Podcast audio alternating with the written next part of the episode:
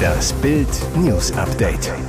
Es ist Sonntag, der 18. Februar und das sind die Bild Topmeldungen.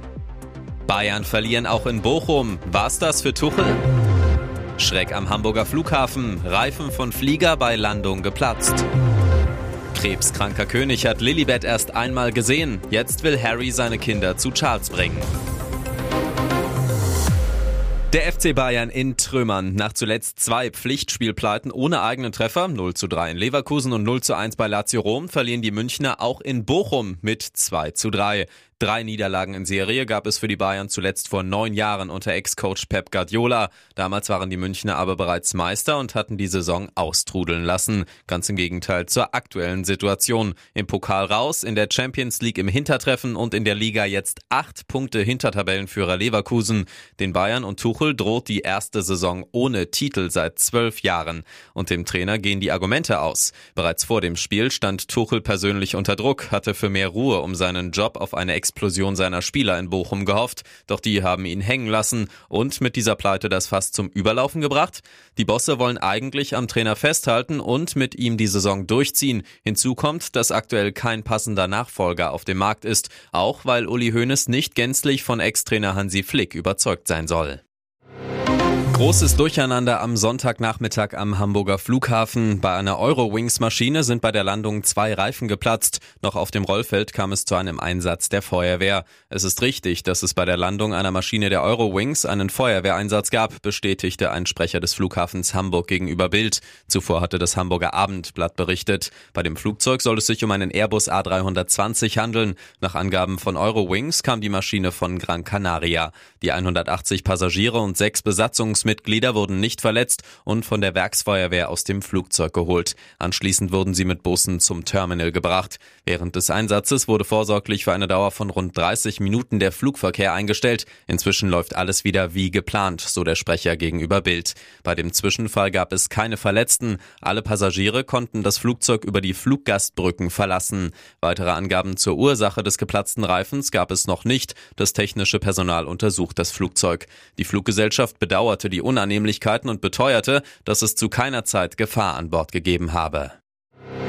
Sie haben gerade eine fiese Erkältung hinter sich, aber der lästige Husten will einfach nicht verschwinden? Dann sollten Sie genauer hinschauen. Hält sich der Husten nach der Infektion noch zwei bis acht Wochen, wird er als postinfektiös bezeichnet. Kanadische Forscher berichten, dass etwa 11 bis 25 Prozent der Erkrankten noch wochenlang nach einem Atemwegsinfekt unter sogenanntem postinfektiösem Husten leiden.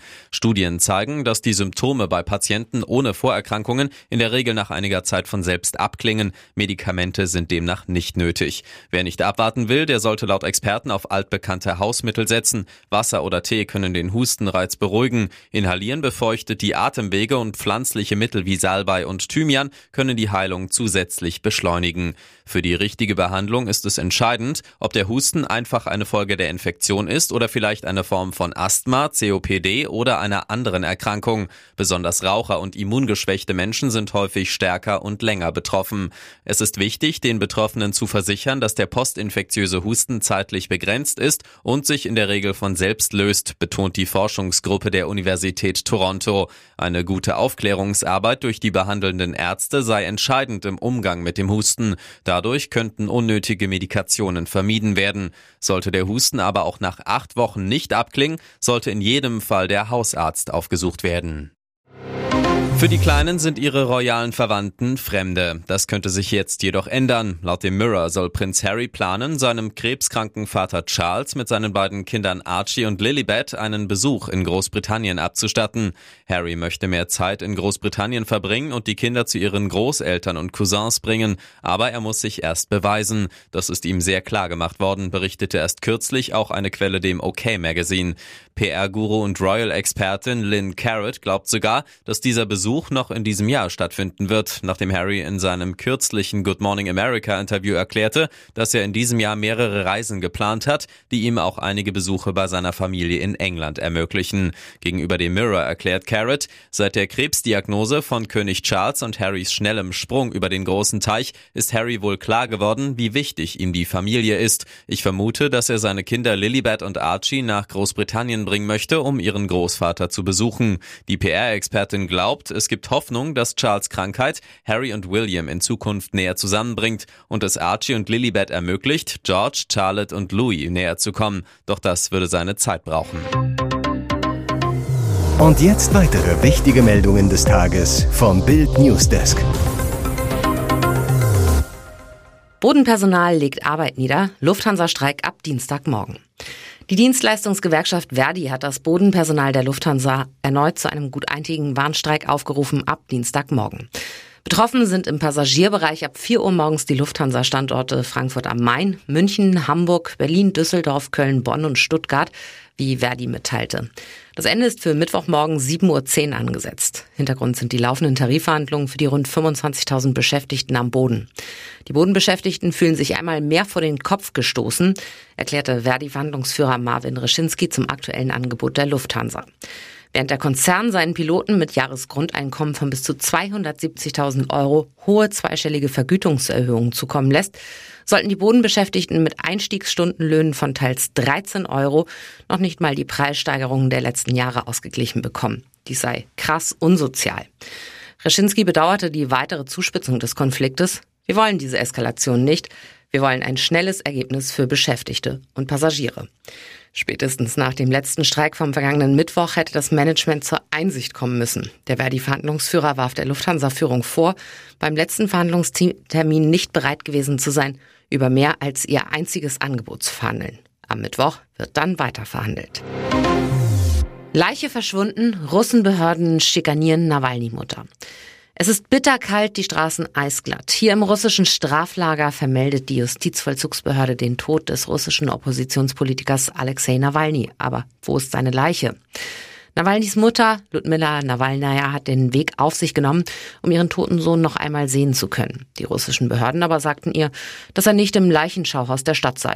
Als sie davor steht, ist die Tür verschlossen. Nawalny-Sprecherin schilderte den Ablauf so. Sie kamen um 11 Uhr in der Strafkolonie an und wurden gebeten, eine Stunde zu warten. Sie warteten zwei Stunden. Dann kam ein Angestellter zu ihnen und erklärte, dass die Leiche von Ermittlern mitgenommen wurde. Die Behörden hatten mitgeteilt, Nawalny sei eines natürlichen Todes gestorben und halten jetzt die Leiche zurück. Nawalnys Unterstützer hegen einen schlimmen Verdacht. Sie werfen russischen Behörden vor, eine Übergabe von dessen Leichnam zu verhindern, um die Todesumstände zu verwischen. Es ist offensichtlich, dass die Mörder ihre Spuren verwischen wollen und seinen Leichnam deshalb nicht übergeben und sogar vor seiner Mutter verstecken, erklärte Nawalnys Team im Online-Dienst Telegram. Nach dem vermeldeten Tod von Nawalny äußerte sich die Mutter in einer kremlkritischen Zeitung, ich möchte keine Beileidsbekundungen hören. Erst am vergangenen Montag habe sie ihren Sohn im Straflager besucht, erzählte sie weiter. Er war lebendig, gesund und lebenslustig. Ihr hört das Bild News Update mit weiteren Meldungen des Tages. Trauer um Goodbye Deutschland-Star Emre. Wie der Sender Vox in den sozialen Medien mitteilte, ist er bereits Anfang des Monats unerwartet verstorben. Er wurde nur 32 Jahre alt. Emre war den Fans der Sendung aus dem vergangenen Jahr ein Begriff. Damals lebte er mit seiner Partnerin in der Türkei. In einer Instagram-Story teilte der Sender nun die traurige Nachricht mit. Zu einem Schwarz-Weiß-Foto von Emre und seiner Sandra schrieb Vox. Wir trauern um Emre, der Anfang des Monats auf tragische Weise zu Tode gekommen ist. Näheres ist zu den Umständen nicht bekannt. Vor knapp einem Jahr erzählte Vox in der Kultsendung die Liebesgeschichte von Sandra und Emre. Bei einem Urlaub in Sieder hatte Sandra den Musiker kennen und lieben gelernt. Sie entschloss sich schließlich, Hamburg zu verlassen und zu ihm zu ziehen. Vor der Vox-Kamera machte Emre seiner Sandra auch einen Heiratsantrag.